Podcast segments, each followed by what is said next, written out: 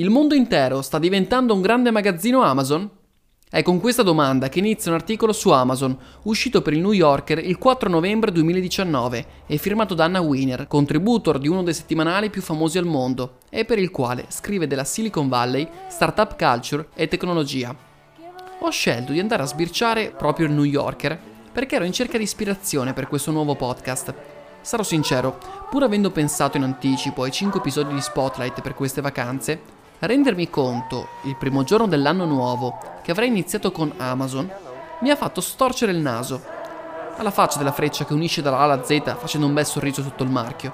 Mi spiego, non è un discorso di antipatia, ma di voler dare la giusta attenzione al racconto di marca di altri brand, di cui condivido e condividiamo maggiormente la mission e soprattutto la vision.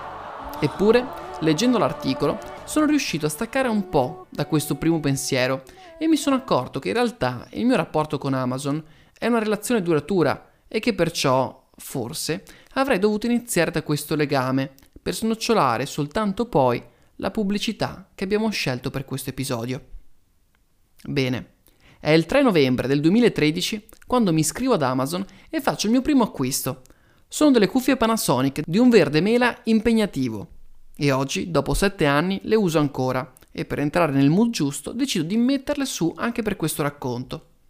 Come secondo passo, e finalmente procedendo con il giusto umore in direzione del modo di raccontarsi di Amazon, penso a come l'azienda venga raccontata ogni giorno dalle recensioni dei suoi clienti, per una narrazione paradossale dove i destinatari della storia sono gli autori di microcapitoli della stessa, restituendo una curiosa figura di brand ambassador. Insomma, gente comune come noi che ci dà un consiglio, talvolta determinante nel momento dell'acquisto.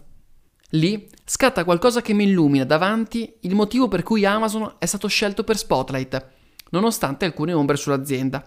Parlo della potenza del messaggio dello spot dell'ultimo Natale, dove Amazon diventa un punto di contatto per unire le persone nel supportare i desideri e un'occasione per toccare le nostre corde tramite una forte empatia. Si chiama The Show Must Go On e il riferimento al pezzo dei Queen è subito chiaro. A tal proposito, ho di recente visto Bohemian Rhapsody su Amazon Prime, ma questa è un'altra storia. Tornando a noi, lo spot, che come al solito a Spotlight abbiamo il tempo di goderci nella sua versione completa di due minuti, inizia con la protagonista, la giovane ballerina interpretata dalla francese Tess Vinolo, che si vede assegnare il ruolo principale per il saggio di Natale. La narrazione prosegue poi con quella prima parte del duemilaventi che conosciamo bene, il lockdown della prima ondata, e come possiamo immaginare che la ballerina voglia a tutti i costi continua a ballare, nonostante gli spazi non adatti e spesso ristretti, mentre certe scene, come quella in cui i genitori guardano in apprensione il telegiornale, rimandano subito i nostri ricordi. È qui che, se ci fosse stato, si sarebbe premuto il pulsante dell'empatia, in cui ci riconosciamo nella scena e per diverse ragioni nella ballerina che non vuole mollare, determinata, insegue i suoi sogni nonostante tutto. Sembra che il peggio sia passato, quando la seconda ondata porta la scuola di danza a chiudere nuovamente e di conseguenza alla cancellazione della performance di fine anno, di cui la nostra protagonista riceve triste notizia tramite una lettera. Come si sarà sentita? Lo sappiamo bene, perché in un modo o nell'altro una cancellazione, un rinvio, una delusione di questi tempi l'abbiamo ricevuta tutti, e allora ecco che in quel momento veniamo trascinati potentemente dentro il racconto della sorellina, che inizia a ingegnarsi per trovare una soluzione e perché no, un sorriso nuovo per la talentuosa ballerina. Da un primo invito, realizzato a mano per il balletto di Natale, la sorella minore riesce a mobilitare l'intero palazzo e quelli circostanti, per ritrovarsi in terrazzo e sostenere e supportare lo spettacolo che deve andare avanti a tutti i costi. E le luci? Perché una grande storia, un po' d'amore ce lo doveva avere, no? Ecco, allora riappare quel ragazzo che fin dall'inizio aveva dimostrato le sue attenzioni per la nostra protagonista e trova su Amazon una luce per poter illuminare lo spettacolo. Avrà avuto Prime anche lui, perché il pezzo arriva giusto in tempo, i terrazzi sono pieni, il faro illumina e quindi che lo spettacolo continui, the show must go on, e così sia.